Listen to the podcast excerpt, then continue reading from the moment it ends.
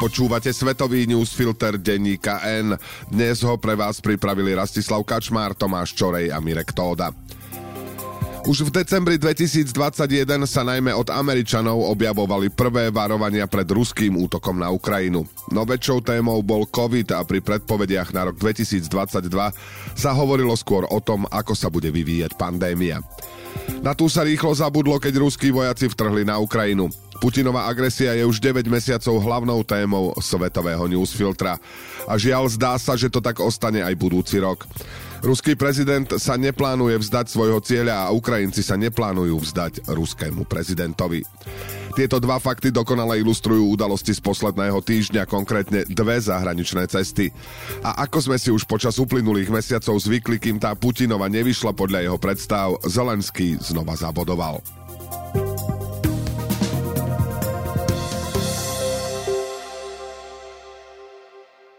Ukrajinský prezident Volodymyr Zelenský má za sebou svoju prvú cestu do zahraničia, odkedy proti jeho krajine vedie Vladimír Putin totálnu vojnu. Ten zas cestoval do Bieloruska a špekulovalo sa, že do vojny bude tlačiť Alexandra Lukašenka. No nedopadlo to najlepšie. Volodymyr Zelenský po 300 dňoch ruskej invázie v stredu na niekoľko dní odletel v americkom lietadle do Spojených štátov, aby sa stretol v Bielom dome s Joeom Bidenom a prehovoril pred americkými kongresmenmi. Keďže Európa posledných 9 mesiacov zažíva hrozivý konflikt, médiá to prirovnávali k momentu Winstona Churchilla v roku 1941. Aj on vtedy cestoval do Spojených štátov, no na dlhšie ako Zelenský. USA sú bez pochyby najdôležitejší spojenec Ukrajiny. Bez ich zbraní by sa Ukrajincom len veľmi ťažko podarilo vytlačiť Rusov napríklad z Hersonu. Na ceste na Ukrajinu je už aj prvý protiraketový systém Patriot a ďalšia pomoc za miliardy dolárov sa pripravuje. Ruský veľvyslanec v USA sa Zelenskému vysmieval, že jeho cesta vyzerala ako hollywoodske predstavenie. Pravdou však je, že za Ukrajinou stojí väčšina krajín EÚ aj NATO, ktoré jej pomáhajú v rámci možností ubrániť sa pred ruským agresorom. Posledný týždeň cestoval do zahraničia aj Vladimír Putin a kontrast medzi týmito dvoma lídrami nemohol byť väčší. Diktátor z Kremľa pricestoval do Bieloruska za ďalším autokratom, ktorého sa zatiaľ márne snaží vtiahnuť do vojny proti Ukrajine. Na návštevu prišli dokonca aj ministri obrany a zahraničia. A výsledok?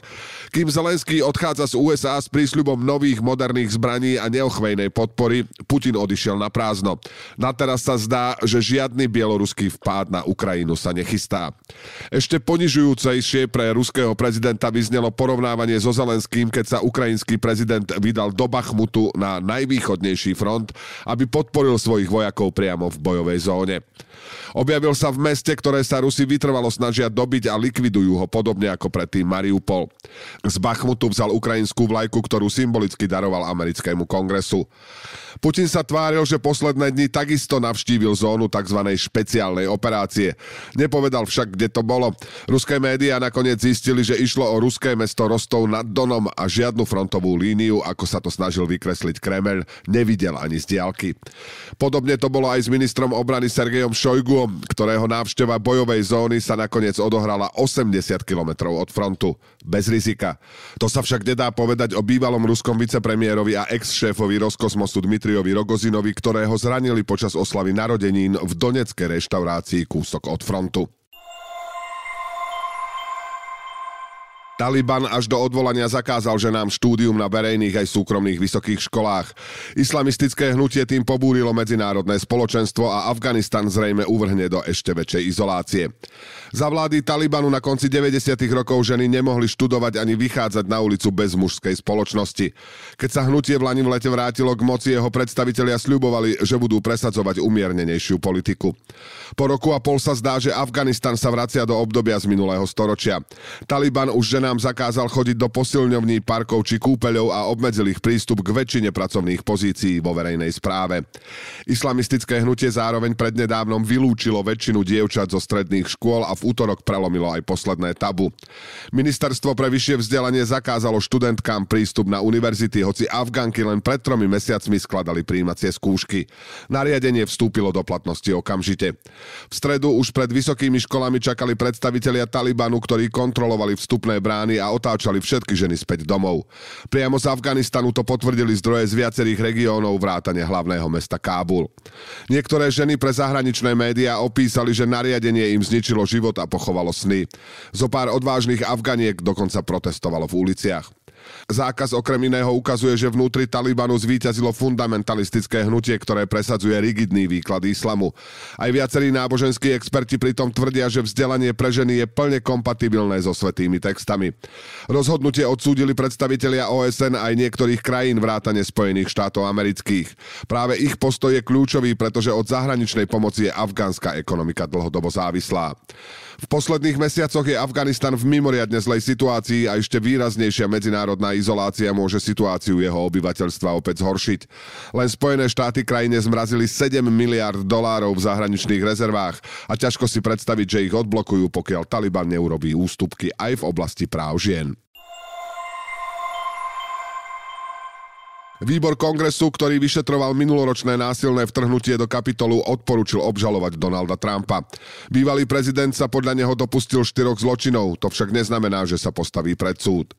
Devečlenný výbor vznikol v júli minulého roka. Za ten čas sa dostal k veľkému objemu dokumentov a svedectiev od ľudí, ktorých si predvolal.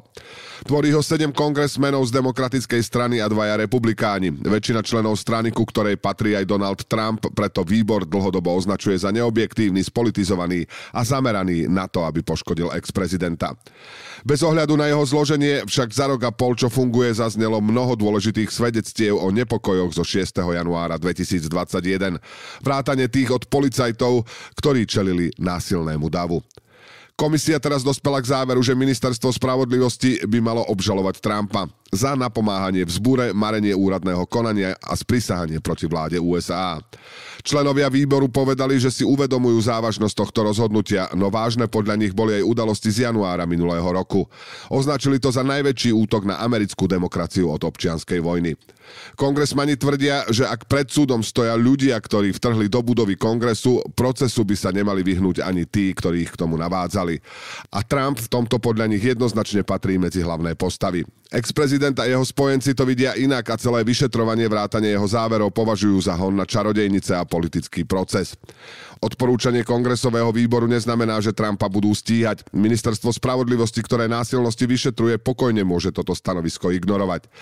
Dôkazy a svedectvá, ktoré sa vďaka vyšetrovaniu komisie dostali na verejnosť, však už nikdy nezmiznú. A hoci z praktického hľadiska ide skôr o symbolický krok, zároveň platí, že nikdy v histórii špeciálna komisia kongresu neodporúčila justícii, aby stíhala bývalého prezidenta. Argentínsky futbalisti na čele s Lionelom Messim cez víkend získali vytúžený titul z majstrovstiev sveta vo futbale. Krátkodobo by to krajine s dlhodobými problémami mohlo pomôcť aj z ekonomického a politického hľadiska. Argentína pred svetovým šampionátom, ktorý v Katare vyvrcholil minulú nedelu, patrila medzi najväčších favoritov.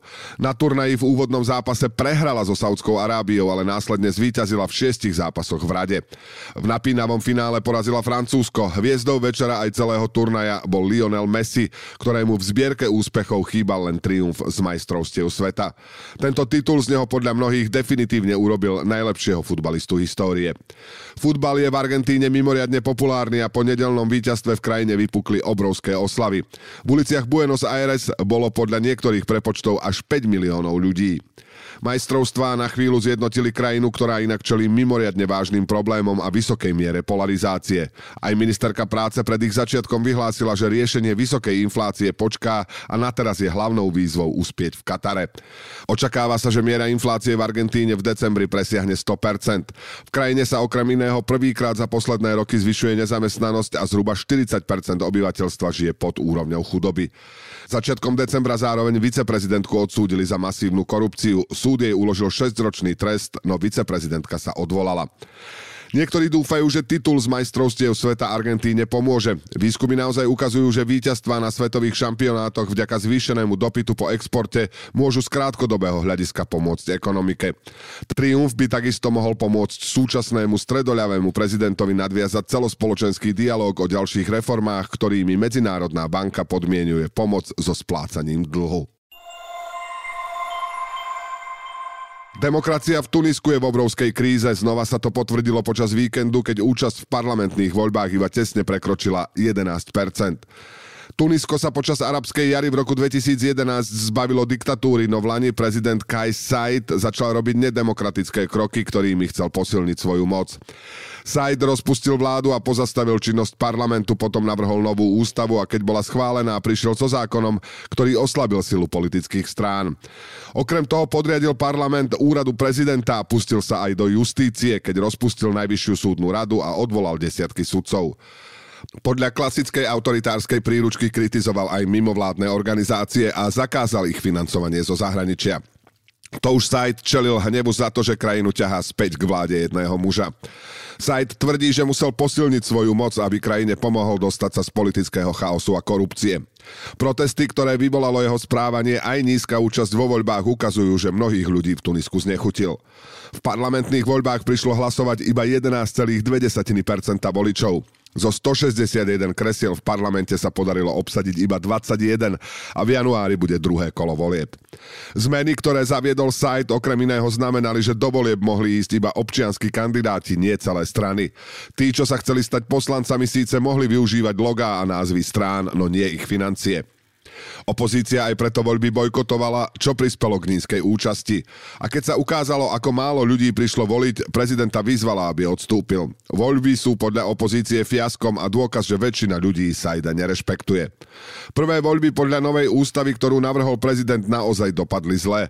Hoci prezident Sajd tvrdí, že na kritiku ešte nie je čas, pretože účasť treba merať aj spolu s druhým kolom. V druhom kole sa neočakáva väčšia účasť a napätie v Tunisku zrejme bude narastať. Naznačuje to aj za zatknutie bývalého premiéra a lídra najväčšej opozičnej strany len pár dní po voľbách. Nepomáha ani to, že Said svojimi krokmi poškodil vzťahy z USA aj z EÚ. A čo je ešte dôležitejšie, Medzinárodný menový fond zatiaľ neschválil takmer dvojmiliardovú pôžičku, ktorú Tunisko potrebuje. Rozhodnutie sa posunulo na január. Posledný svetový newsfilter tento rok pre vás pripravili Rastislav Kačmár, Tomáš Čorej a Mirek Tóda. Šťastný nový rok a to počutia v ňom.